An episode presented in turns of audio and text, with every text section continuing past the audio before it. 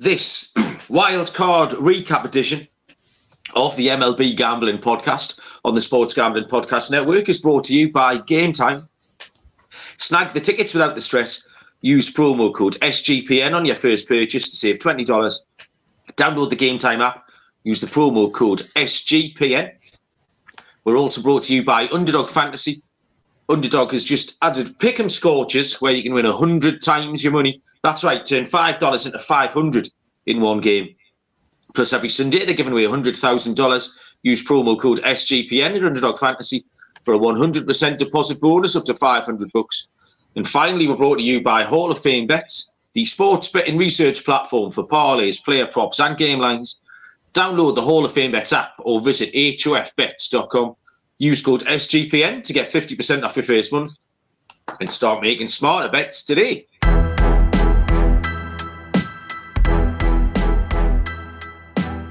Welcome, everybody, to the MLB Gambling Podcast on the Sports Gambling Podcast Network. My name is Malcolm Bamford, coming from a delirious Newcastle upon Tyne in the northeast of England. Today is Thursday, October the 5th, I believe, and uh, myself and Scott Reichel are going to have a little look around the, the wildcard games. Um, we'll have a little uh, look at the four teams who went out and what we think that means for the future, um, and also the four teams that went through, how they're going to go the rest of the series. But uh, good evening, Scott Reichel. Those uh, those wildcard games went quick.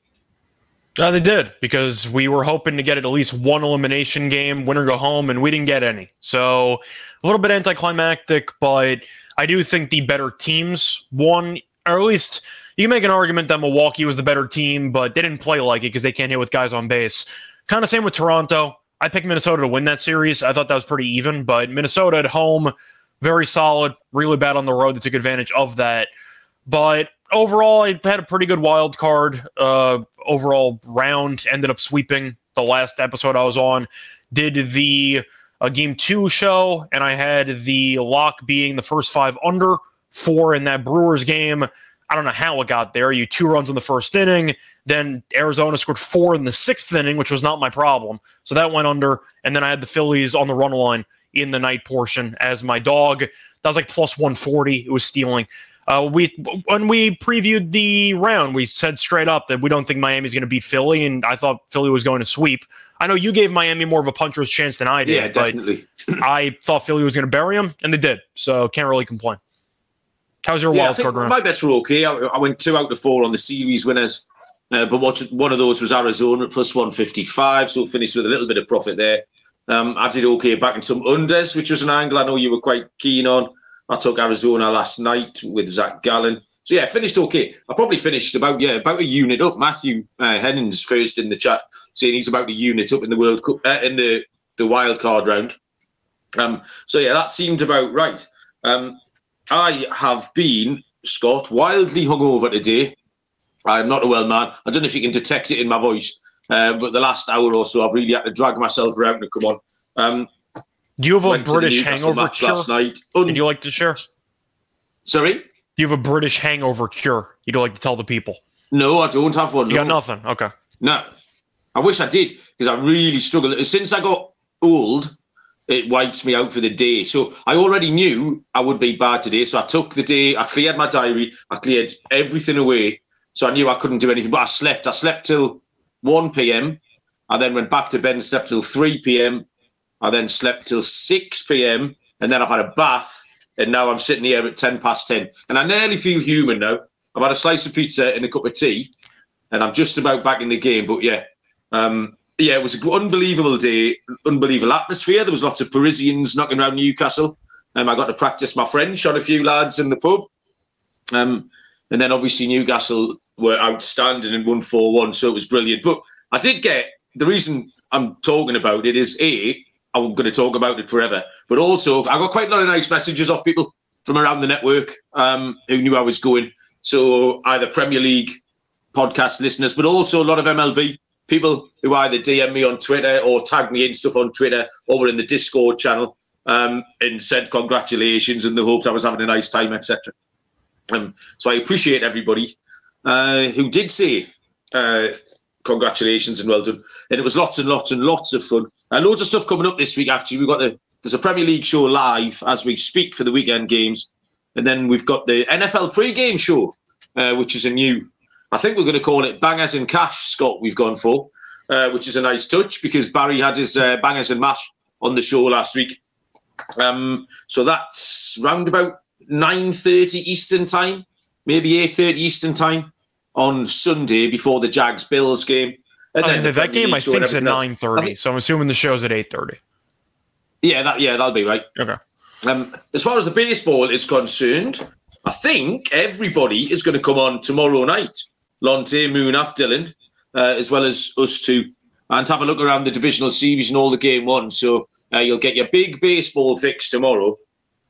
But as it stands now, as I said, we'll just have a look around these very quick uh, wildcard series. We'll start with uh, Texas sweeping the Rays. Um, and I want to start with the Rays, Scott. Um, until they scored a garbage time run last night, they'd gone 33 innings in playoff games without scoring a run, uh, stretching back uh, to to last year as well. And I think this with Tampa, it kind of sparks the age-old debate about almost back to the Moneyball thing um, about a, a, very analytical team not being able to get over the finish line when it comes to playoff baseball. Um, now, so for example, they had a, an entire lineup of right-handed batters against Jordan Montgomery the other night.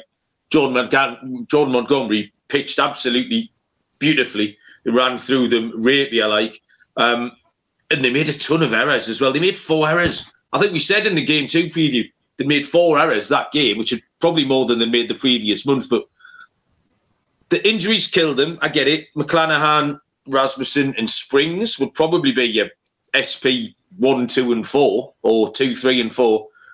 Wander Franco for spurious reasons, um, and that did. Well, well that was the main loss. You're, you're mentioning Sorry? the pitchers. The pitching. I know Eflin wasn't great in game two. You scored one. You scored one run. Like it, yes, the pitching didn't matter. Like you couldn't hit. You needed Wander Franco there. They couldn't hit. Now they've got they've got a load of their players up for arbitration as well. I know Randy Reza, uh, Randy Arozarena's up there.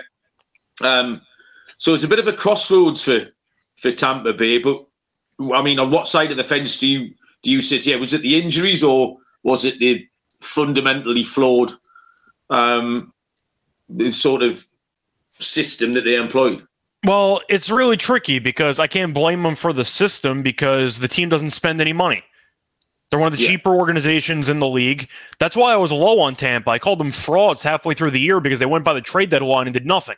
I thought they needed another bat, and I criticized the lineup for overachieving for the first couple of months, and that's why they slumped for about a month because they couldn't hit. And I just thought it was going to fall apart for them. But you're looking at what Tampa did last year. They scored one run in 24 innings against Cleveland, and they got swept. And they came out and scored one run in 18 innings this year. So if you're doing the math, that means they've scored two runs. You said the garbage time run. There was a stretch there. They had one run, basically 40 innings of playoff baseball. You know how insane that is? One run, you can accidentally get one run. Like that's that's nuts. So it's tricky because a lot of teams use the same analytical approach, but that's also the you mentioned Moneyball. That's kind of the depressing end of the movie because the yeah, entire point is, is yeah. they're going to go on this massive winning streak. They're going to shock everybody. Had to work out. They lost to Minnesota in the first round. And then you had the narrator going, you couldn't build the team on paper. You weren't, they're not fundamentally sound. And then you wonder if you wasted two and a half hours watching the movie because they didn't win anything. That's kind of the point with Tampa, where Tampa has to play a certain way because the front office doesn't spend any money and nobody goes to their games. So they're not getting any ticket sales either. They're doing what they have to do. I still think Cash is a good manager, but they're built to be a regular season team because of their consistency and their pitching. The problem is you're looking at the NFL, for example. I want to just draw a comparison. The NFL used to be defense wins championships. That was the common cliche saying you'd hear in every sport. You need a great defense in order to win. Football kind of changed because you're looking at Brady and Mahomes now. If you have an elite offense, you can win the Super Bowl. It's mostly an offensive league at this point. I think baseball is the same way. I mean, we're going to mention some of the other teams in a bit, but Toronto couldn't get hits with guys on base. Milwaukee couldn't get hits with guys on base. Miami couldn't get hits, period. That's a separate story. And then you have Tampa. They couldn't get hits either. So I'm looking at the main takeaway that I have for Tampa. The pitching is good and all, but if you're not going to pay any star free agents to come over, and the one guy you actually shelled out series money for might never play again because of some social stuff that he had to go through. And once again, we're going to, I don't know if the investigation was ever finalized, but Wander might never play again in the majors, and you were supposed to pay him about $200 million. But Tampa's a cheap organization that was complacent because they got off to a good start, and they should have went for another bat. Because them, along with Milwaukee, along with Miami, and along with uh, really every other team that's lost recently in the playoffs early on, they can't hit. And a lot of those teams in low scoring games couldn't hit.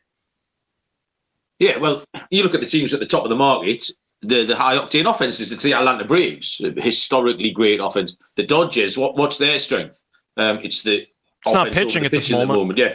yeah, yeah. So you're absolutely right. Um, yeah. So I mean, the Rays got to 99 wins again. They've had a good season.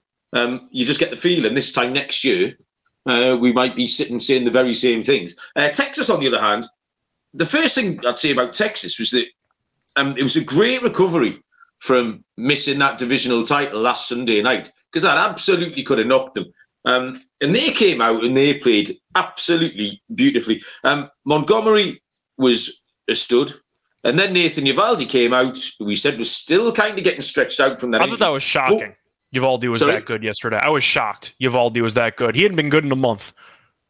It, it wasn't even that like innings. I was going to say it wasn't I mean, even that he was get solid. Toronto in a minute, and there's a little uh, controversy over Berrios getting pulled, and we often, we've sometimes probably three or four times on the show this year we've had a little bit of manager chat because it's one of the things that I don't really understand. I often ask how much influence is the manager happening, uh, is is the manager having, and what people say about Bruce Bochy is that he is probably the best. Um, and I don't know if, if we saw a little a little window into that last night, where over the last two nights, where Montgomery and Eovaldi have both been dealing, and he just let them go.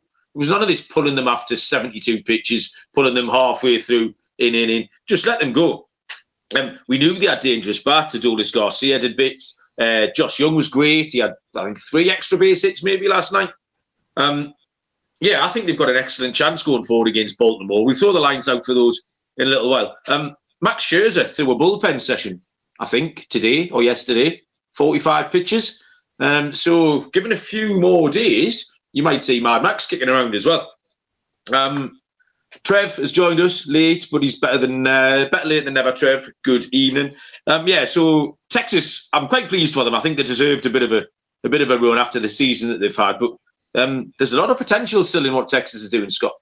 Well, Texas versus Tampa is the perfect example of what I was saying before. Tampa doesn't spend any money, and Moneyball is important, but you have to at least acknowledge Texas spent a bunch of money on a lot of guys. Now, some of them got hurt with DeGrom and Scherzer. I get it. Yeah. The point is they're willing to spend. You need to spend money if you want to win in baseball. I'm trying to think of the last low budget team to win a World Series, and the first thought's going to be Kansas City because they had a lot of homegrown talent. They were growing through the draft, and then a lot of their players got poached for a lot of money by other organizations. But they were all homegrown. Houston was homegrown, but a lot of their guys got paid a bunch of money, so they had a lot of high quality talent. That was really the story for me. It was just that Texas had more talent, and even though they were a wild card team, Garcia would be the best hitter on Tampa by a country mile. You're looking at all the other options they have. Even Carter like Evan Carter came out of nowhere in September and he was fantastic and he was great in the first two games. Had a homer, which is kind of the backbreaker homer in game two. Would he already be like a top three hitter on Tampa? Probably, based on what I've seen lately. It's just it's a spot where the payroll is such a big difference between these two teams that even though Tampa had the better record in the regular season, you looked at Tampa and said they got a they got a shot to get upset here because Texas has the talent. If the bats get hot, they're going to win and the bats got hot and Tampa couldn't hit the ball and Texas won. And I do think once again, to touch upon your point of how dangerous Texas can be, the lines did come out for the divisional series, and Baltimore with home field is only minus 110.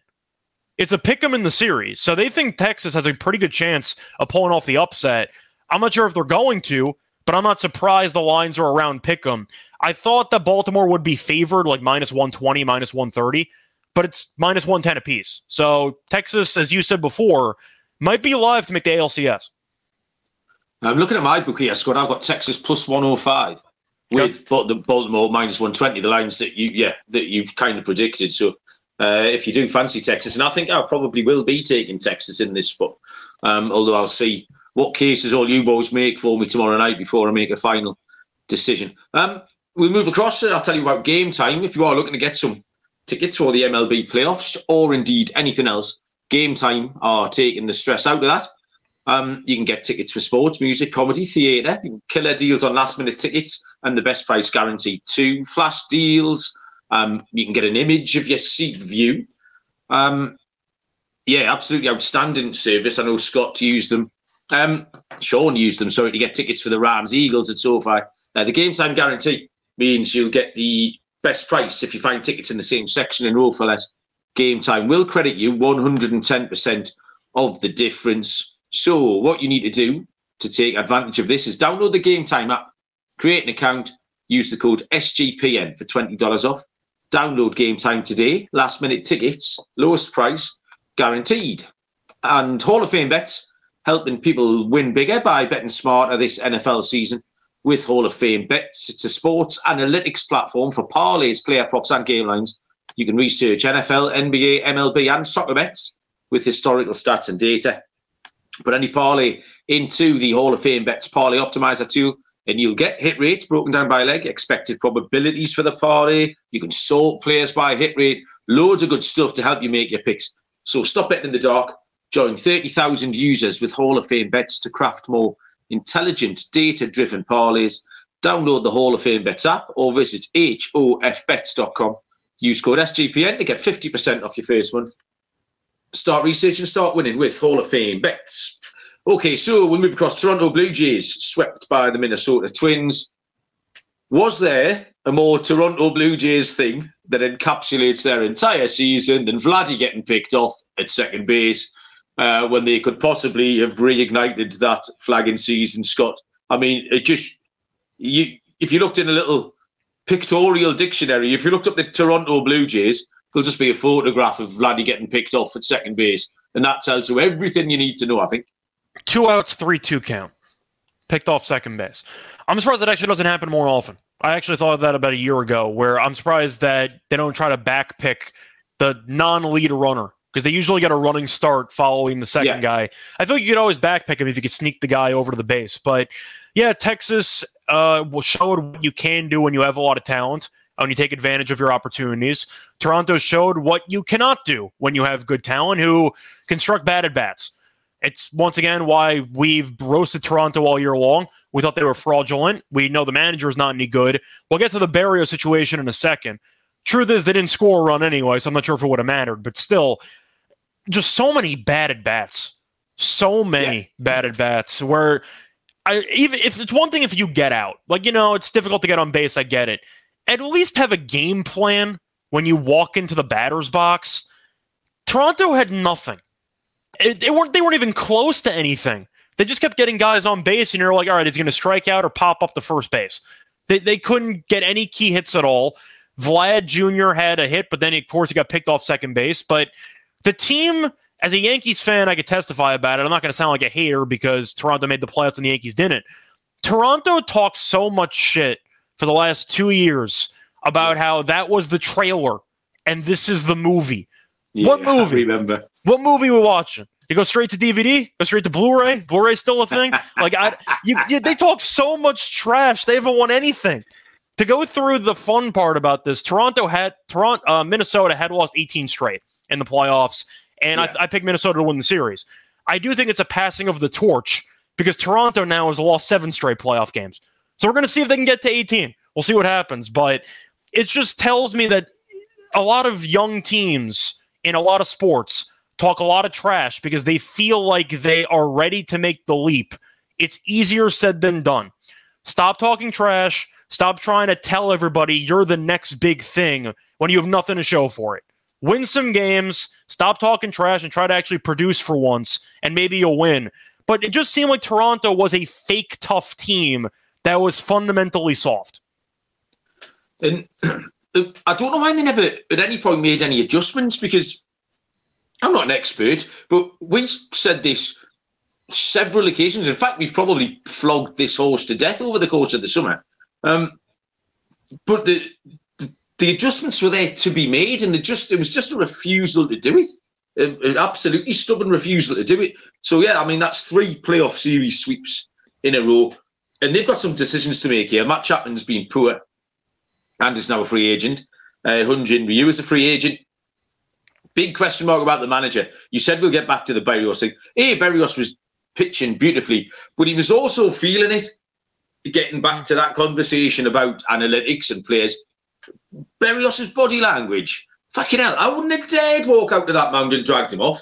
You just you see a man like that, then that's his job. Like, just fucking let him go, man. Honestly. And well, that goes back yeah, to what you said before. I mean, what was your you're not sure what you're not sure what managers do anymore, which is a fair point because I don't think that was the manager's decision. I think that they had people in the front office upstairs, yeah, okay. analytics team that told them it's time to pull Berrios. And once again, he's the manager, but he doesn't actually manage anything. So I don't know what the point is besides being a figurehead. As a Yankees fan, I got to touch back upon that because that's the same thing with Boone. People have hated Aaron Boone for years as Yankees fans. I'm one of them. But you also have to wonder how many of the decisions does he actually make? And nobody knows because every team now has an analytics department that's making decisions midway through the game that the managers don't even use hunches or they don't use their overall baseball intelligence. It's all yeah. worthless. They all go by numbers based on the analytics team. So the analytics, I guess, thought Berrios' numbers maybe second time through the order, not great. And you can look at Minnesota against lefties, maybe not the best, but Kikuchi had a pretty good year. I don't trust him in the playoffs, but I would have rather stuck with Berrios against his former team. You mentioned Bochy, who stuck with his pitchers, and that worked out well. I wonder how much of that is based on how bad Texas bullpen's been, though, because they've had a really bad bullpen, and Tampa couldn't hit, so there's no reason to pull anybody. But it just seems like Toronto is one of those teams that got a little bit too cute for the moment, but it once again goes back to the overall tone and atmosphere in that clubhouse they're just a very arrogant team with nothing to show for it. And that's really what stood out to me. I mean, analytics made that decision. They put in Kikuchi, who's a starter, in the middle of an inning. There's no analytics there because there's no evidence there. There's no body of work to say. There are also Kikuchi's no lefties. The right man. Sorry, they brought in Kikuchi to pitch against a bunch of righties, which I don't even understand either just yeah, just all a little bit baffled. Um, so we yeah, get to the winners then. Obviously, uh, not burying the lead here. I thought Minnesota were great. Um, they were. I got them right. Uh, I feel I felt good about them for the main reasons. One was that they were healthy and in form. Um, I thought that was really important. I did like that pitching, and it wasn't just the pitching one two. Um, as it happens, that was good enough. Pablo Lopez did okay. Sonny Gray was great. Um, and you've still got Ober, Maeda, Ryan. Um, we mentioned Louis Varland, so loads of options. And yeah, Minnesota were a good price. I was I was happy with them. I thought they were a, um, a bit of a sleeper. I'll be betting them um, in this series against Houston, Scott. I think. I am going to go with Houston, but I'll save that for the next show we're going to be on. But yeah, Minnesota was very solid. Uh, did what they had to do, which was defend home field, which they've been very good at all year long. The pitching was solid. Uh, I don't know how anyone hits Duran. He's got the filthiest stuff in the league. I don't know how you touch any pitch he ever throws, but he shut the door in the ninth inning. Uh, nothing more to add there. Minnesota got some big hits from Lewis in game one. Game yeah. two was Correa. And Correa, I know that a lot of people don't like him because he was the captain of Houston during the whole trash can scandal, whatever. But I'm going to criticize Toronto for a lack of leadership. As much as I dislike Correa as a Yankees fan, he's a very good leader. And you could sense it because he's been there before and he gave them a certain jolt that they needed. And it felt like Toronto had nobody willing to rally the troops. I looked like Toronto was looking around trying to wait for somebody to step up and nobody stepped up, you know?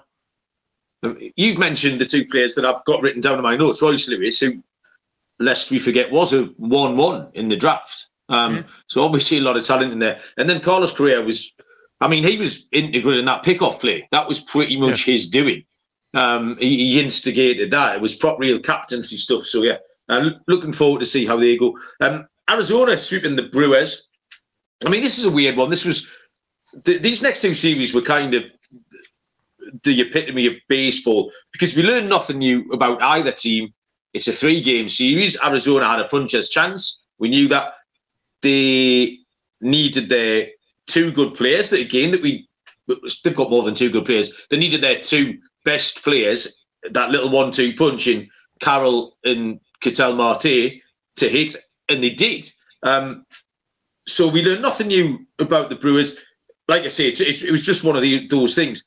Starting with the Brewers, the pitch they didn't do an awful lot wrong. They got ahead, I think, in both games.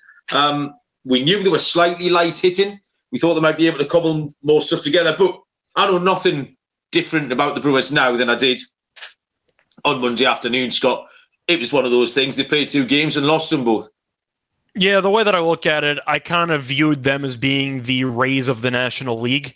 They spent a bit more money, but they did trade Hader about a year ago while they were competing for a division title. So they're not really willing to spend money either. But Milwaukee had a bunch of guys on base and they couldn't score. It was really just as simple as that. You're looking at game two, they went three for nine with runners in scoring position. Game one, I believe they went what were they like two for 11 it, it, was something really bad but let me just pull that up for a second. So i said three for nine in game two. In game one they went three for nine as what they go three for nine as well? In game whatever. The point is they were really bad. With running scoring position. They couldn't get the big hits. stranded runners trev's telling us in the chat. Yeah 19 stranded runners. If you want to just go by hits with runners uh, in scoring position uh, you're looking at a combined six for 20 which is not good. And also, I want to point out that one of those hits in game one was an infield hit that didn't bring in a run. So they only actually had like two hits that actually brought in a run. It was not good. And it felt like they had the bases loaded every inning and they couldn't score. If you have that big of a pitching advantage, I know Woodruff got injured, which didn't help, but you have Peralta, you have Burnes, you're against Pfaadt in game. You got to win game one. Like, come on.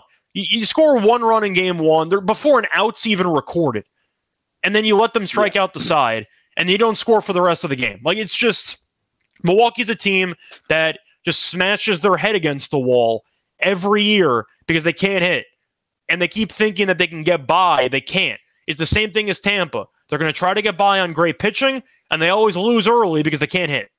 And Arizona, even though this team's pitching has not been great this year, Gallen we know has been good.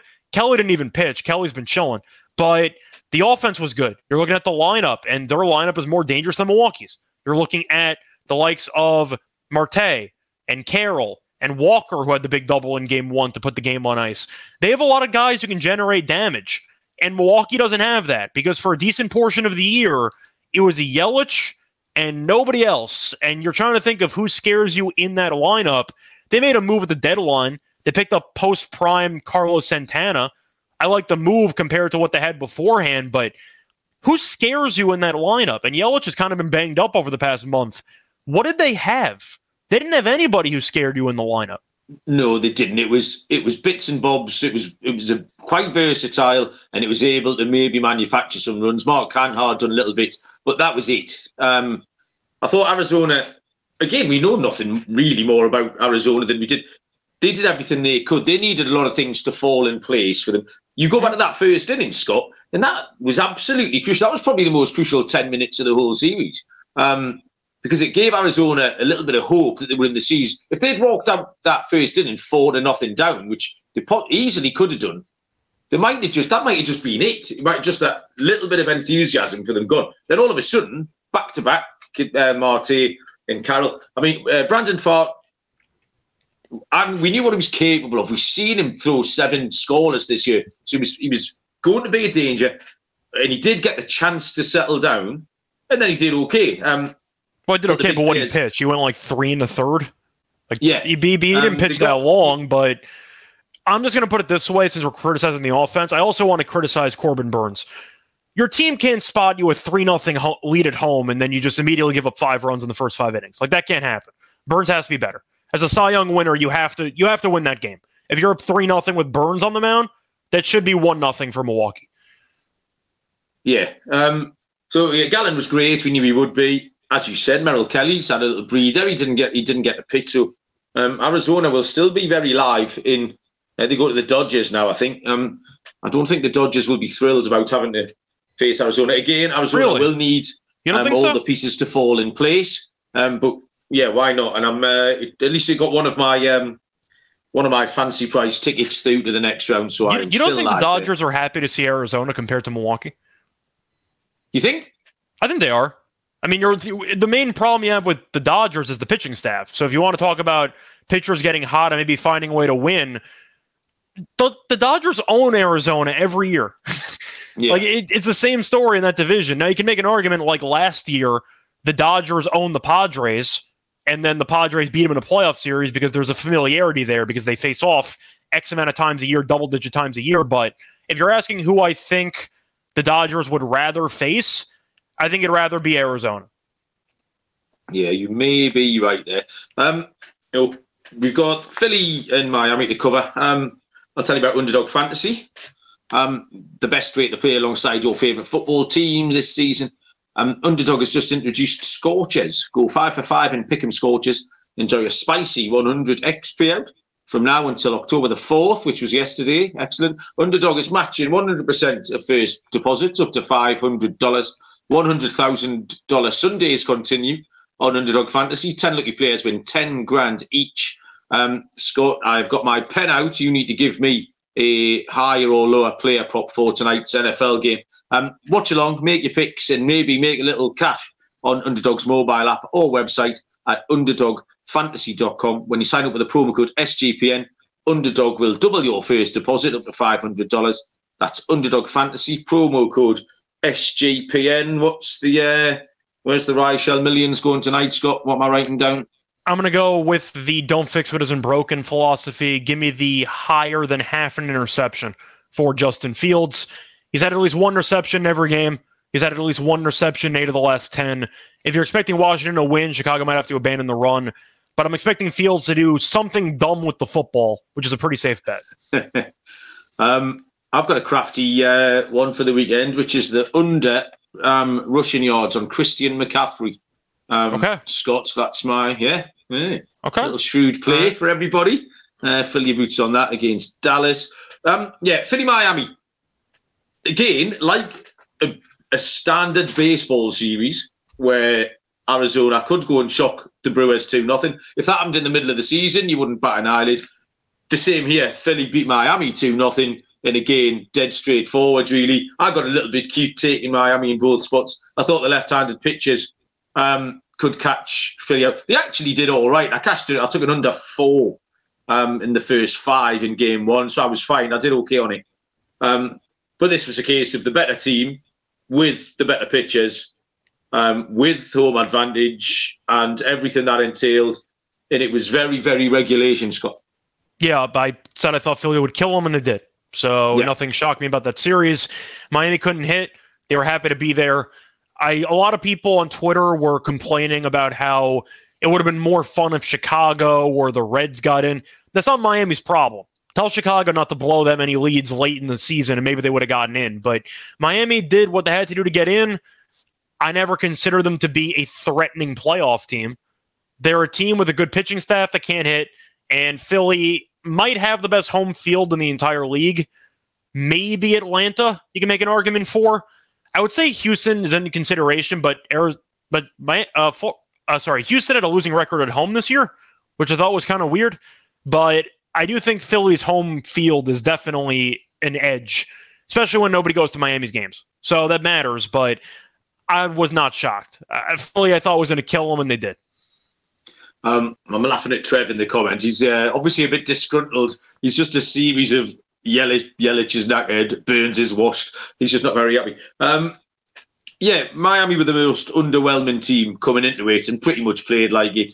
I think they've done okay to be competitive. Um, they, they did well in bits. They had the third best um, starting pitch in the RA in baseball. I think the GM, Kim uh, Ng has done a great job and will continue to do so. So I think we'll see a similar kind of thing from Miami. Uh, they'll be hanging around those playoff spots all year. Um, but and I did want to mention. So at the, the top of the show, talked about Tampa. Uh, Matthew in the chat mentioned about the supporters being there or being not there. Um, and you've just said this is a uh, nobody wants to go to the bank. I mean, they are 24 and 11 in playoff games at home since 2007. And not to go on about it, but I'll bring it back to Newcastle last night. I don't know what the science says, but I think about 20% of Newcastle's victory last night comes from the home support. Um, and it happens up here a lot. It's it's one of our things. You talk about the who's got the 13th man? Is it Seattle? Well, Seattle's got 12th. the 12th man. 12th, not the 13th. That would 13th. be ridiculous. Um, t- too many men on the field, Scott. Um, yeah. And but it's a, it's a, definitely a thing. Um, and you could see uh, PSG last night drop their arse at Newcastle. Now, if you go to Tampa and there's nobody there, the team runs out the dugout and you have a look around, it's a bit of a, it's got to be a bit of a kick up the backside. There's no one there. There's no atmosphere. There's no one to get you going. And Philly have that in spades, and that 100% will contribute towards the, what they do at home, and will 100% com- contribute uh, to that 24 and 11 record at home. But yeah, Wheeler and Nola are fine. I mean, again, we we learn nothing about Philly at all. Um, they have a tricky trip now to the Atlanta Braves, but they did they, they, they rolled the Braves over last year, I think, didn't they? They did. That was when yeah. Hoskins hit the home run against uh, Strider and he spiked the bat. And that's how that went. Yes, yes, yes, yes. Um, so, yeah, I mean, Philly going forward, Scott, what's your thoughts? Uh, I well, when we talked about the futures before the Wildcard Series officially started, I said I think Philly's alive to win the whole thing. Uh, when you're that good at home, you have a shot to beat anybody. And I'm not saying they're going to beat the Braves. There is some familiarity there. I'm expecting a lot of fun in those games, potentially a lot of runs. Philly's offense, I don't want to say can match Atlanta because statistically speaking, nobody's ever been able to match Atlanta. It's one of the best offenses of all time. Philly has the firepower to match them in three out of five games. And that's all you need. I think yeah. Philly can get it done. If I had to pick, I'd still lean to Atlanta. But you look at the rotation for Atlanta and the rotation for Philly, they have an edge there. Atlanta's rotation is not the best. It's fine. Strider, once again, has had some shaky playoff moments, but we know how good he can be. Fried's kind of the same way. He's battled some injuries recently, but Wheeler, Nola, you throw in the other guys, Philly's got some arms. I, I think Philly's pretty live to win this. So I, I'm still going to lean Atlanta, but I think it goes five. I think it's going to be a long series. Okay. Um, I think we've uh, we've got to the end of everything we needed to discuss there, Scott. We didn't want to get um, too much into making picks, uh, predictions, and looking at lines uh, for the forthcoming series because we're going to do that on mass tomorrow night. Um, so yeah, I uh, I enjoyed that, Scott. Is there anything else um, you want to tell us about before we get going, and I can uh, I can go and spend another hour recovering from this hangover? Uh, nothing really. I got an NFL show with Terrell in about 20 minutes, so stay tuned for that. But I do want to just quickly point out I really don't like the current schedule. Why are there no baseball games until the 7th? Why do we have two full days off of nothing? As in Friday, Saturday. When did, when did the game start? I think they resume Sunday. They resume on the 7th. Oh, sorry. That, that means they start on Saturday. I don't know why there's no so, games on Thursday so or Friday. Game three should have been today. Yeah. I guess you wanted an off day after game three, but I, I feel like you could have played Friday. Yeah, maybe. It's probably a travel day, I think, maybe, uh, for some people. But um, no, I'm, I'm quite happy to drag it out, Scott. It doesn't uh, it doesn't affect me. I was struggling to um, to catch up. Obviously, I came in last night, I was bouncing off the walls. And I haven't checked the baseball scores at all. So I was trying to catch up and read the box scores and stuff like that. And I had no idea what was going on. Um, yeah, but I'm looking forward to tomorrow's show to get everyone's uh, vibes and making some picks as well. Hopefully, I'll get my um, Justin Fields interception in, and then I'll have a little war chest to throw at some of these MLB um, props. I think you uh, you gave me a loser last week with an interception, Scott. So you're in the hot seat. This is your last chance. Uh, otherwise, it's back of the queue uh, for you. Thanks everyone who that was, joined that was us, not me. Trev and Matt. I, I, don't, and, I don't think, I don't think that show. was me last week. I Sorry? that was Dylan. I don't think that was me. Are you sure? You coming out here? I've got it written down here somewhere. Don't make me go back through my notes. I'll find it. I don't. I don't fully recall if that was me or not. I don't. I don't think that was me. I was barely on the MLB show last week, so I'm not sure if that was me. Doesn't sound like you. I'll have a look through. Ooh, I've got Adam Thielen written down here. That was definitely not page me. of baseball that was not scores. Me. Um, but I think that was my pick. Anyway, it's not important. No, um, yeah, back tomorrow. Join us uh, live at uh, usual time, 10 p.m. Eastern. Sorry, 10 p.m. my time, 5 p.m. Eastern. Um, and until then, we will see you down the road. Cheers.